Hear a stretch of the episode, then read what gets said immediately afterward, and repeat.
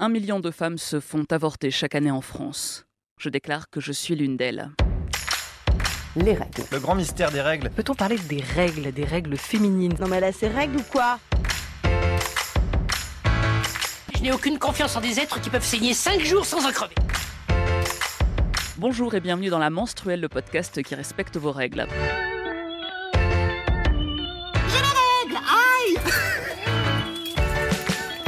5 avril 1971. 343 femmes signent le manifeste qui paraît dans le Nouvel Observateur. Elles avouent avoir violé la loi, elles acceptent de risquer la prison, elles réclament le droit à l'avortement. Je suis Lisa et 50 ans après la publication du manifeste des 343, nous vous proposons un épisode spécial dans la menstruelle pour retracer ce moment capital dans l'histoire des droits des femmes. Les règles, boum Voilà, et là, oups, on a perdu 200 000 auditeurs.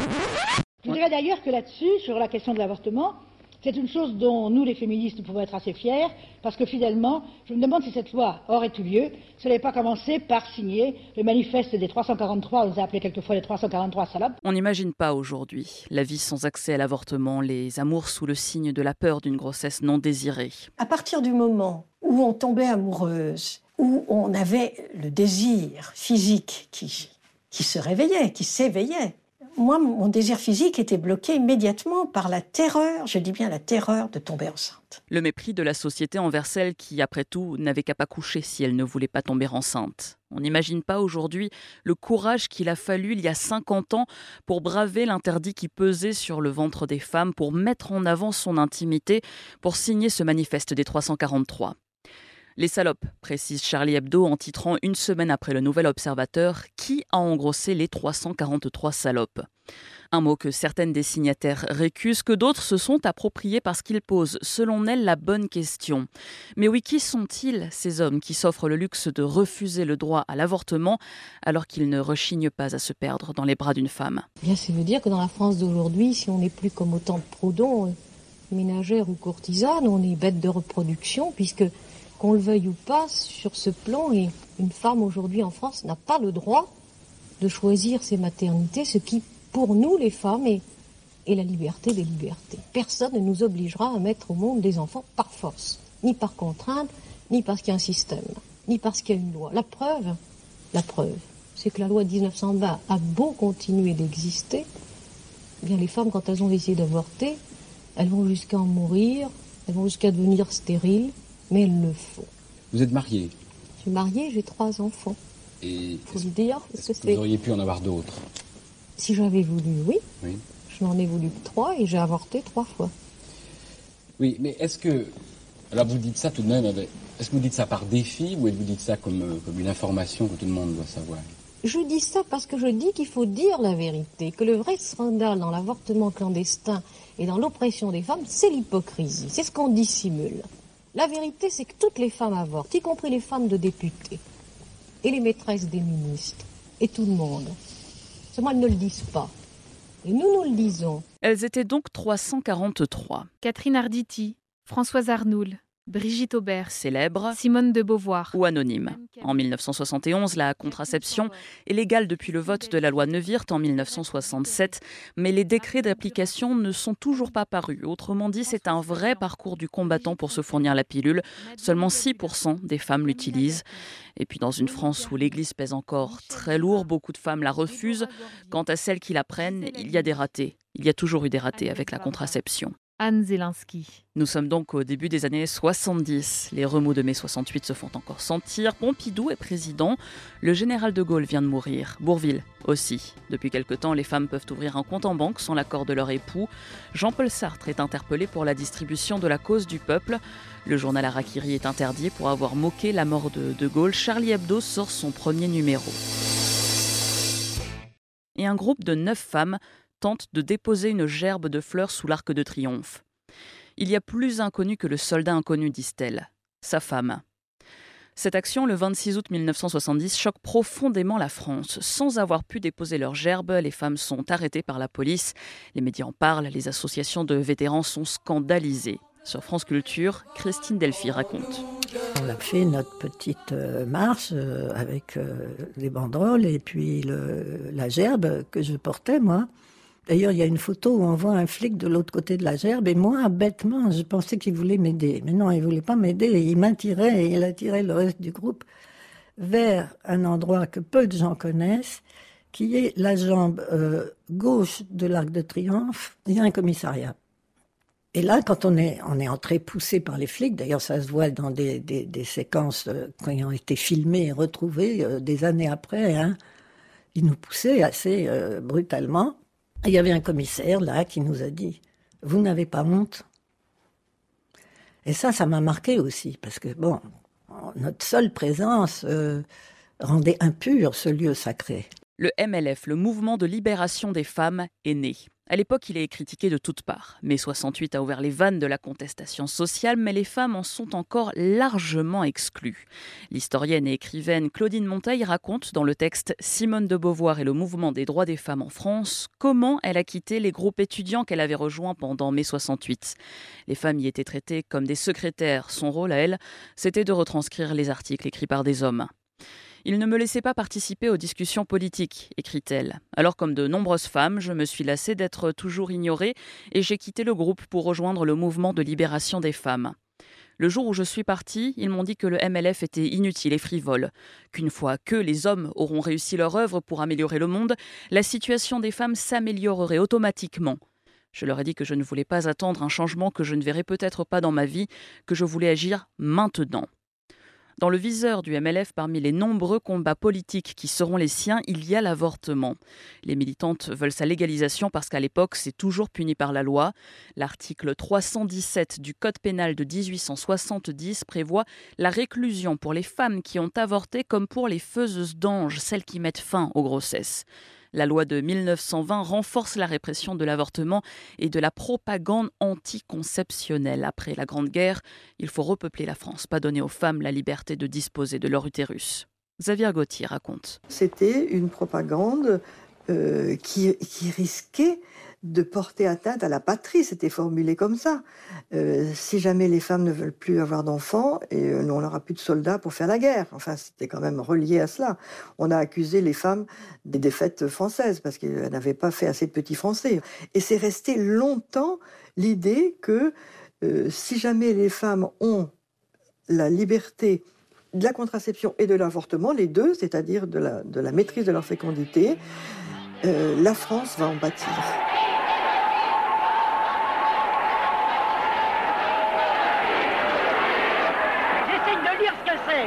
Hein Ce qu'ils disent. Pour l'avortement libre et gratuit et une information pour la contraception. Ils ont qu'à pas baiser. Vous n'avez pas baisé, vous? Si, mais on fait attention. Toc. Euh, comment? On me dit, hein, je vais pas vous l'apprendre, non Hein? C'est blague.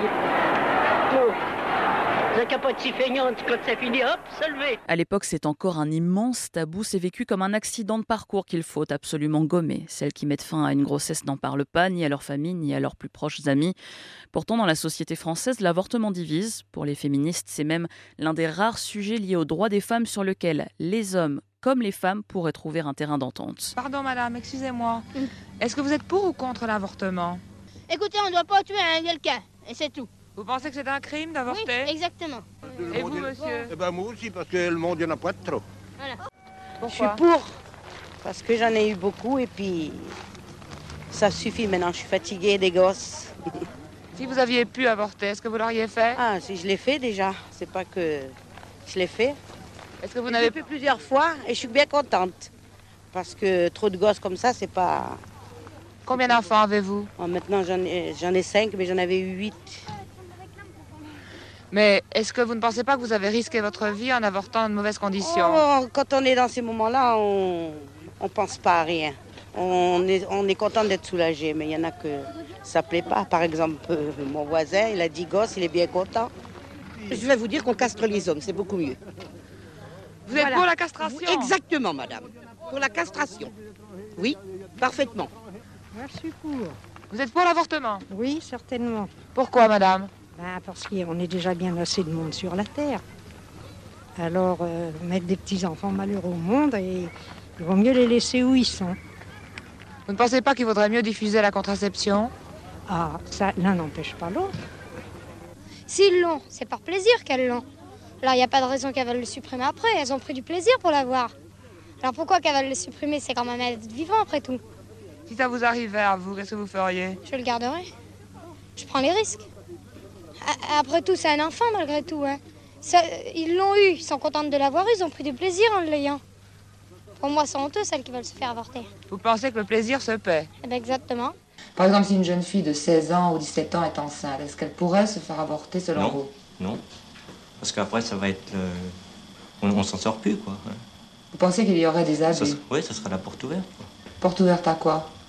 Bah, à tous les abus, à tout. On se dira, bon, on peut y aller tranquillement, puisqu'on aura toujours la porte de secours. S'ils veulent pas d'enfants et s'ils veulent se faire avorter, ils vont pas avec un homme, c'est tout.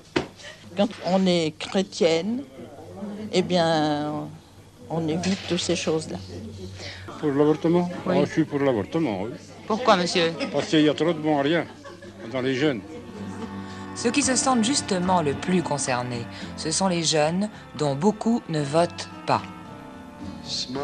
Il y a comme des organismes qui le font euh, au, au vu de tout le monde d'ailleurs, mais qu'on interdise de le faire. Bon, les, les faiseuses d'anges, c'est bien connu.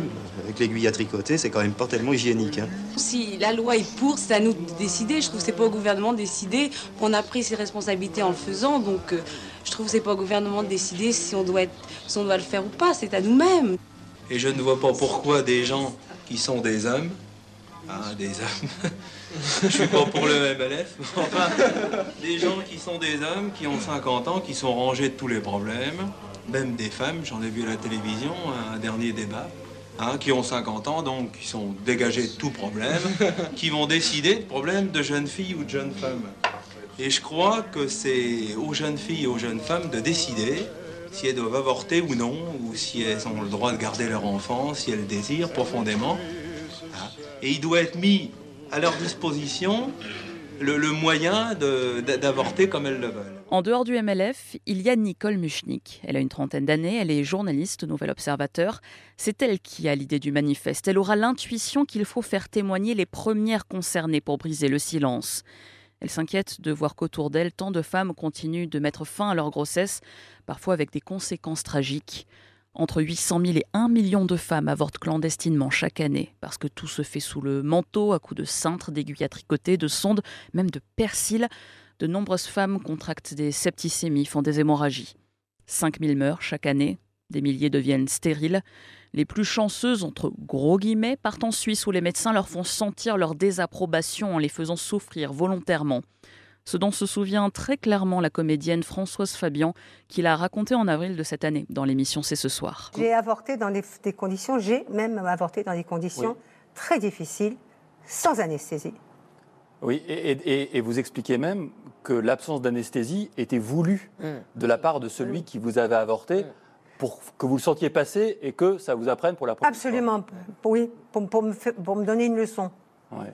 Il m'a dit, ah oui, vous les femmes, vous venez en Suisse pour vous faire avorter, acheter des montres et des chocolats. Moi, je suis allée un jour chez une, une doctoresse, très très connue, pour qu'elle m'aide, parce que ça m'est arrivé plusieurs fois, malheureusement. Et elle m'a dit, euh, bah, je- moi, je ne vous fais pas ça. Je lui ai dit, mais quoi faire? Que- Qu'est-ce que je vais faire? Vous n'avez qu'à ne pas baiser. La France, en matière d'avortement, elle en est au Moyen Âge. Il est évident que si, on, si ici, et principalement ici, on n'essaie pas de faire quelque chose pour faire pression, eh bien la situation ne changera pas. La contraception, elle est arrivée en France, tant bien que mal, elle n'est pas encore acceptée, mais aussi parce qu'il y a des personnes qui l'ont imposé. L'avortement, si on ne l'impose pas, on ne l'aura pas. Et ça, c'est très important. 22 pendant, pendant combien d'années? Qu'est-ce qu'on résout par rapport aux 800 000 femmes qui avortent par an? Ce qui inquiète aussi bien les militantes du MLF que Nicole Muchnik, c'est la proposition de loi du député Perret. Le pouvoir le sait, après avoir cédé sur la pilule, il faudra lâcher du lest sur l'avortement. Le docteur et député Perret donc reprend les demandes de l'ANEA, l'Association nationale pour l'étude de l'avortement, qui prône un élargissement des conditions de l'avortement thérapeutique. L'IVG n'est possible que dans le cas où la vie de la mère est en danger. L'ANEA estime qu'on devrait aussi l'autoriser quand la santé de la mère peut être altérée par la grossesse, quand l'enfant risque de naître avec une grave maladie, en cas de viol ou d'inceste. Claude Perret racontera avoir défendu ce texte parce qu'une de ses patientes qu'il a refusé d'aider au nom de ses convictions est morte peu de temps à la suite d'un avortement clandestin. Mais cette proposition de loi ne satisfait pas les militantes. Il ne concernera que 5% des avortés, quelques centaines de femmes tout au plus. Et puis pour obtenir le droit d'avorter, chaque femme devra passer devant une commission qui examinera son cas et décidera pour elle. Hors de question pour les militantes. Pire, elles craignent qu'une telle loi étouffe tout débat, toute velléité d'ouverture et de légalisation. Autrement dit, elles redoutent que si la loi du docteur Perret est adoptée, on n'obtiendra pas le droit à l'avortement pour tout le monde sans conditions thérapeutiques avant de longues, longues années. On n'obtiendra pas le droit de disposer de son corps, de décider de ses maternités. Alors Nicole Muchnik et Jean Moreau, un autre journaliste du Nouvel Observateur, s'adressent au MLF. Ils apportent l'idée de rédiger un manifeste sur le modèle du manifeste des 141 pour l'indépendance de l'Algérie. Nicole Muchnik propose un rendez-vous dans un café. Christine Delphi et Anne Zelensky sont là. Et je lui dis voilà, on a cette idée-là, faire signer des femmes, et des femmes, surtout des femmes célèbres. Et elle me dit, elle voit tout de suite l'idée, elle est tout de suite d'accord bien sûr, et elle me dit on va s'en occuper. Elle nous dit que l'observateur serait prêt a publié un manifeste, enfin c'était encore euh, pas très défini, hein, mais que un manifeste pour l'avortement libre, et donc euh, que ça serait bien d'avoir des, noms célèbres parce que ça, d'abord ça nous protégerait et ensuite ça ferait le buzz. Et là, ça a été la, la possibilité enfin de passer à l'acte. Voilà. Un dimanche après-midi, un petit groupe se réunit chez Simone de Beauvoir, alors âgée d'une soixantaine d'années. Pendant des mois, elles se retrouveront pour cette réunion hebdomadaire dimanche 17h pour organiser ce combat. À l'époque, Simone de Beauvoir a une influence incroyable, philosophe, écrivaine célébrée dans le monde entier, récipiendaire d'un prix Goncourt. Dès 1949, dans le deuxième sexe, elle écrivait que la maternité devait être un choix libre et réfléchi. C'est elle qui prend la plume. Un million de femmes se font avorter chaque année en France. Elles le font dans des conditions dangereuses en raison de la clandestinité à laquelle elles sont condamnées, alors que cette opération pratiquée sous contrôle médical est des plus simples. On fait le silence sur ces millions de femmes. Je déclare que je suis l'une d'elles, je déclare avoir avorté, et de même que nous réclamons le libre accès aux moyens anticonceptionnels, nous réclamons l'avortement libre. Simone de Beauvoir rédige le texte, retravaillé ensuite par les militantes. C'est la force du nombre, la force du nous. Beauvoir leur ouvre ensuite son carnet d'adresses. Agnès Varda, Marguerite Duras, Jeanne Moreau, François Sagan, Catherine Deneuve, Gisèle Halimi signent. Parce qu'elles le savent, les militantes du MLF, elles ont besoin de noms célèbres, elles ont besoin d'une protection. Qui irait mettre Simone de Beauvoir en prison? Qui enverrait Catherine Deneuve devant les juges? Mais une fois le manifeste rédigé, ce n'est pas la fin de la bataille. De nombreuses militantes du MLF sont hostiles au projet. Anne Zelensky et Christine Delphi racontent. Était toutes contentes de mener à bien cette action, donc on l'a annoncé à une AG. Et on a été littéralement hués, c'est-à-dire comment, qu'est-ce que vous allez faire avec la presse pourrie et les vedettes? On s'est fait ramasser. On s'est fait ramasser. La première raison, c'est que ce qu'il nous avait dit, et ce qui était juste, il y avait deux raisons pour lesquelles il fallait qu'il y ait des gens connus qui signent. L'une, c'était la protection légale on n'oserait pas les, attaquer. Et ça, c'était très important. Et non seulement on n'oserait pas les attaquer, mais on n'oserait pas attaquer les autres. Et la deuxième, elle était médiatique. C'est que, c'est que ça ne passerait pas médiatiquement si c'était euh, des anonymes uniquement. Donc on a proposé cette idée-là. On était horrifiés de cette réaction qui est pas de personnalité, etc. Parce qu'on disait, mais enfin, euh, si c'est la seule façon que ça passe, euh, bon, puis c'est pas une chose si honteuse. On n'était quand même pas dans une logique de la fin justifie les moyens. Je veux dire, d'avoir la signature de Catherine Deneuve, ça n'est pas euh, faire un acte infâme. Mais moi, c'était considéré comme ça quand même par les trois quarts de l'Assemblée générale. Et je peux vous dire que les filles, je continue à dire les filles parce qu'on disait comme ça, bon, les femmes du mouvement ont été les dernières à signer. Et c'est là que Mafra est montée sur une table. Elle avait une voix tonitruante elle les a insultés, littéralement. Bande de petites bourgeoises, elle leur a dit. Mais où, vivez-vous hein? De quel droit vous, osez nous, insulter Parce qu'on essaye de percer le mur hein, du silence sur l'avortement? Bonsoir. le ministre de la Santé, Jean Foyer, se prononce contre la réforme de la loi sur l'avortement.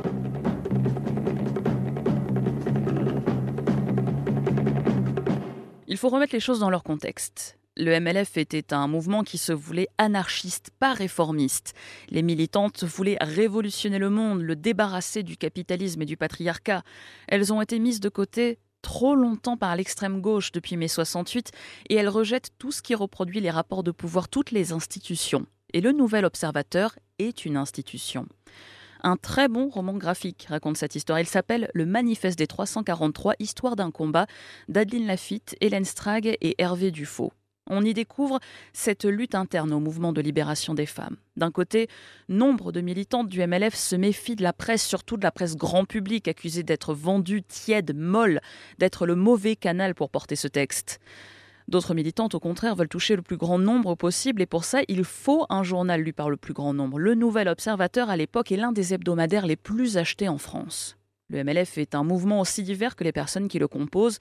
Certaines veulent se battre contre les violences sexuelles, d'autres contre les inégalités au travail, d'autres encore pour la contraception. D'un côté, il y a les revendications sociales sur la place des femmes dans la société, de l'autre, les revendications autour du corps, de l'intime, de la sexualité, de l'homosexualité.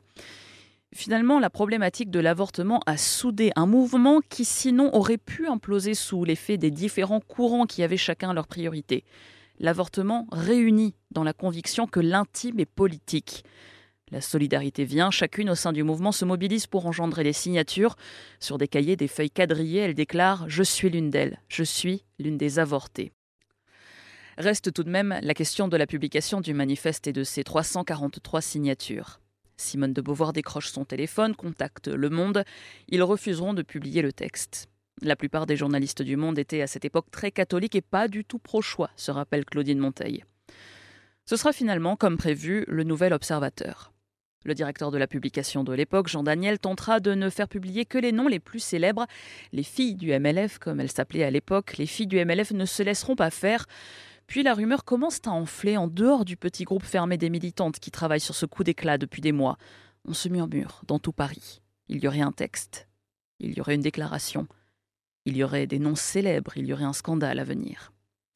Alors Jean Daniel cesse de tergiverser, il donne ce que demande le MLF, la une et des articles.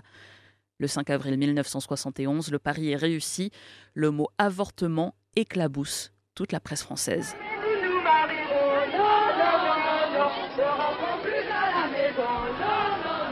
C'est la première grande manifestation féministe qui se tient à Paris depuis 1936.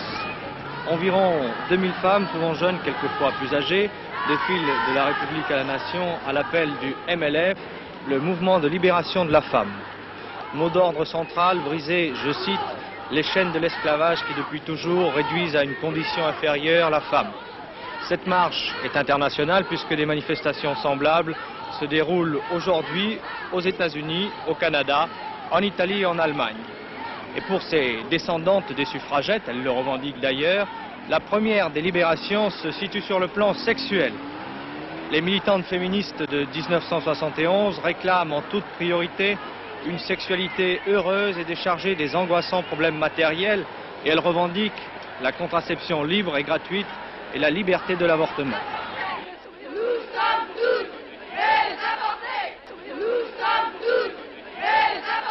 Le manifeste des 343 sort donc le 5 avril 1971. Comme prévu, il fait scandale. Même les journaux étrangers en Espagne, en Italie ou encore en Angleterre en parlent en une. Comme prévu, il enterre la loi Perret. Comme prévu, aucune des signataires ne sera poursuivie. Parmi les anonymes, toutefois, nombreuses seront celles qui verront leur carrière ralentie, voire qui perdront leur emploi, qui perdront le contact avec leur famille pour avoir osé signer, mais aucune n'est traduite en justice. On entre alors dans la deuxième phase du combat. Les militantes du MLF, à l'époque relativement anonymes, ont labouré le terrain. Elles ont permis aux femmes, aux féministes, aux avortés de faire irruption dans un débat confisqué par les hommes et par les experts. Après la parution du manifeste, les célébrités entrent en scène. Catherine Deneuve, Delphine Seyry, Jeanne Moreau sont interpellées sur les plateaux télé et ne se laissent pas démonter. Catherine Deneuve, une dernière question. Justement, vous avez pu prendre position récemment dans un manifeste qui concernait plus ou moins la libération de la femme. Très précisément. Très précisément même. c'est le seul et le premier manifeste Ouais. que j'ai jamais signé parce que c'est vrai, je suis pour la liberté, la liberté de la femme euh, euh, dans ce point précis sur le, le problème de l'avortement, oui. On fait savoir que Delphine Seyrig veut intervenir parce qu'elle a suivi, comme euh, c'est la règle du jeu, le débat. Alors, pour une courte intervention, le témoin de surprise de ce soir, qui est Delphine Seyrig. On a de nouveau parlé de traumatisme. Je dis qu'il est plus traumatisant, et toutes les femmes le savent, d'élever des enfants que d'avorter. Bon, on a parlé de sexualité vagabonde. Je crois que c'est Monsieur le ministre qui a parlé de sexualité vagabonde.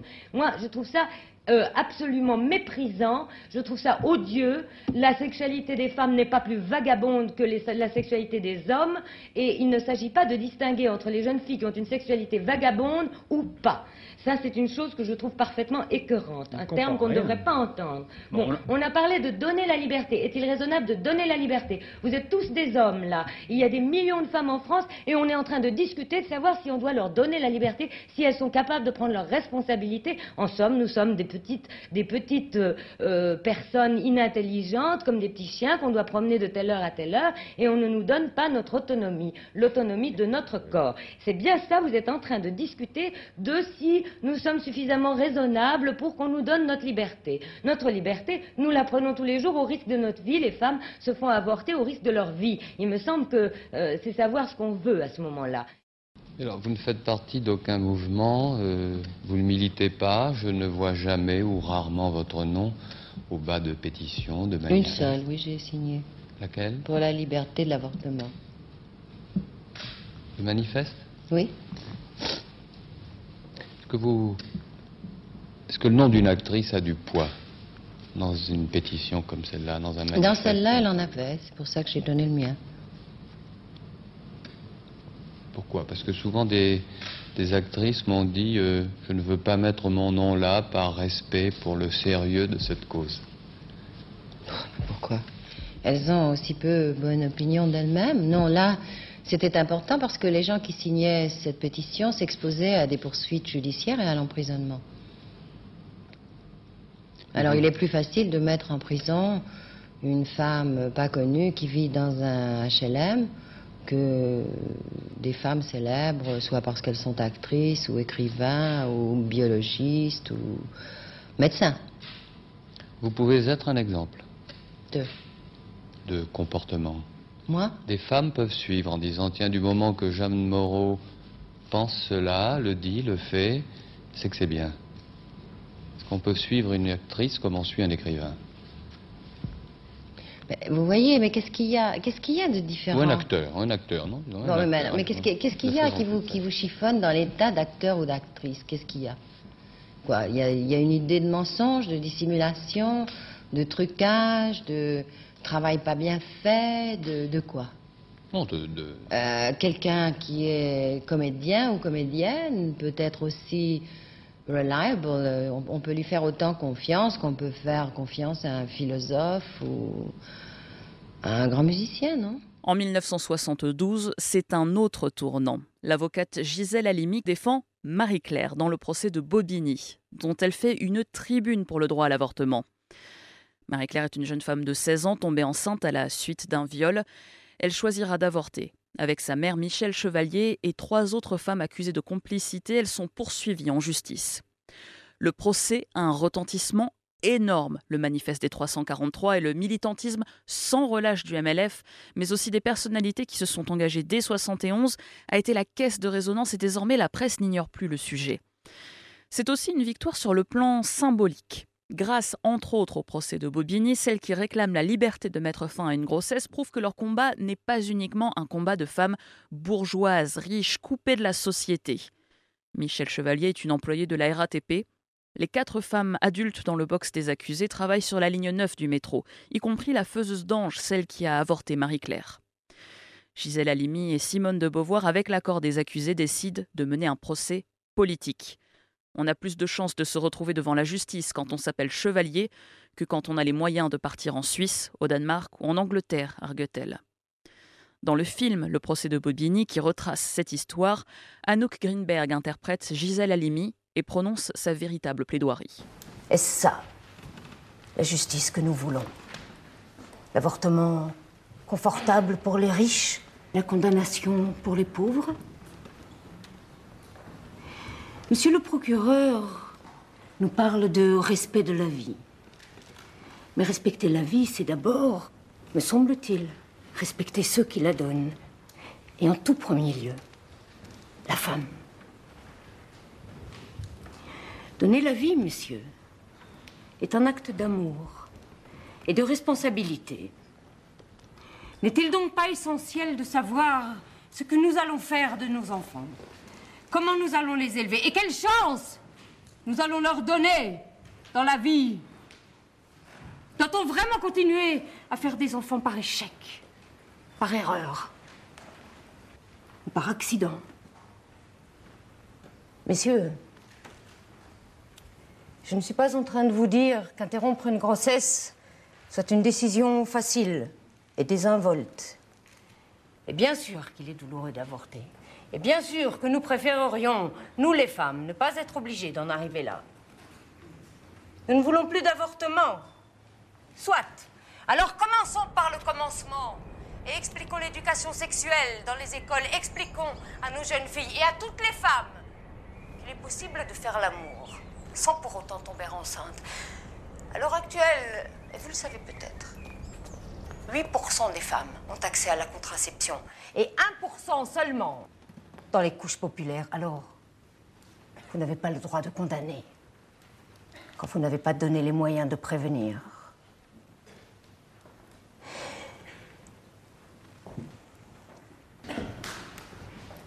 Puis, regardez-vous, messieurs, et regardez-nous. Quatre femmes comparaissent devant quatre hommes. Et pour parler de quoi? D'utérus De grossesse D'avortement Ne croyez-vous pas que l'injustice fondamentale soit déjà là? Des femmes obligées de parler de leur intimité devant des hommes. Est-ce que vous accepteriez, vous, messieurs, de comparaître devant des tribunaux de femmes parce que vous avez disposé de votre corps? Et cela paraît démentiel.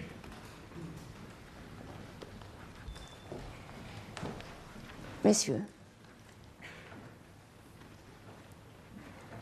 je vous demande, au nom de toutes les femmes, de choisir le courage et de vous prononcer pour que la femme, comme l'homme, puisse enfin avoir la liberté de disposer d'elle-même et pour que donner la vie soit enfin, et pour toutes, synonyme de choix et de bonheur.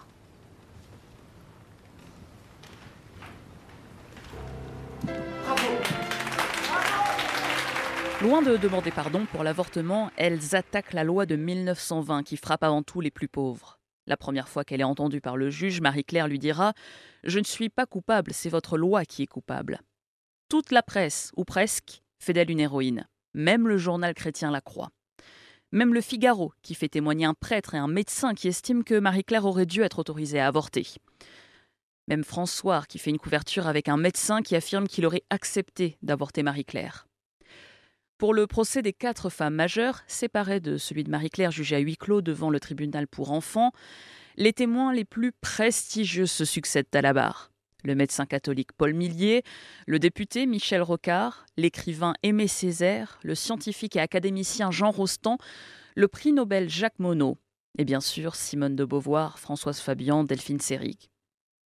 Gisèle Halimi obtient la relaxe, sauf pour Michel Chevalier, la mère de Marie-Claire, condamnée à 500 francs d'amende avec sursis. Elle fait appel. Le ministère public laisse volontairement s'écouler le délai de trois ans pour fixer l'audience, ce qui entraîne la prescription. Michel Chevalier n'a donc jamais été condamné. C'est déjà une première étape parce que Marie-Claire a été relaxée alors qu'elle reconnaissait avoir commis les faits, qu'elle indiquait qu'elle avait choisi librement de le faire et qu'elle en avait parlé à sa mère ensuite. Et en troisième lieu, elle a dit à la fin de l'audience qu'elle ne le regrettait pas. Euh, par conséquent, il y avait bien un délit, il avait été commis et reconnu, il y avait bien une culpabilité puisqu'il y a un délit, mais il semble que les juges, en indiquant que Marie-Claire n'avait pas délibérément et librement choisi cela, qu'ils aient attribué la culpabilité ailleurs et par conséquent à la société et à la loi. Mais ça n'est qu'une étape. Nous voulons qu'en toute hypothèse et en dernier ressort, la femme et la femme seule soient libres de choisir. Nous considérons que l'acte de procréation est un acte de liberté. Et aucune loi au monde ne peut obliger une femme à avoir un enfant si elle ne se sent pas capable d'assumer cette responsabilité. J'ai avorté à des moments de ma vie où j'avais absolument senti qu'il ne m'était pas possible d'assumer une naissance. Car assumer une naissance, ça ne veut rien dire tout seul. Assumer une naissance, c'est assumer quand même une vie c'est accompagner un enfant. Et cela, il faut être capable de le faire. Quand je n'ai pas été capable de le faire, j'ai avorté. Personne au monde n'aurait pu m'en empêcher. Le manifeste continue de faire des émules. En 1973, 331 médecins signent à leur tour un texte dans lequel ils se déclarent pour la liberté d'avorter et avouent qu'ils ont aidé des femmes à le faire. Ils savent pourtant qu'ils risquent jusqu'à 5 ans de prison et une interdiction de la pratique de la médecine. Nous savons que nous courons beaucoup de risques sur le plan pénal et professionnel, mais les risques que nous courons sont très minimes par rapport aux risques que courent les 800 000 femmes qui s'avortent tous les ans clandestinement. Et nous comptons beaucoup sur le soutien de toutes ces femmes pour nous défendre. La même année, c'est la création du MLAC, le Mouvement pour la liberté de l'avortement et de la contraception. Il organise des avortements illégaux et des départs collectifs pour avorter à l'étranger.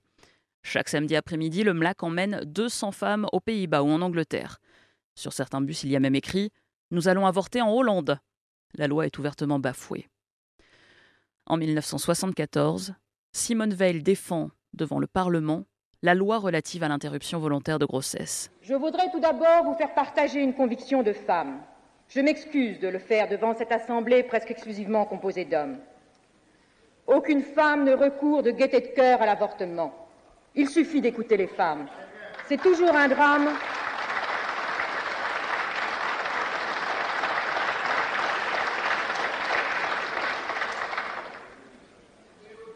C'est toujours un drame, cela restera toujours un drame.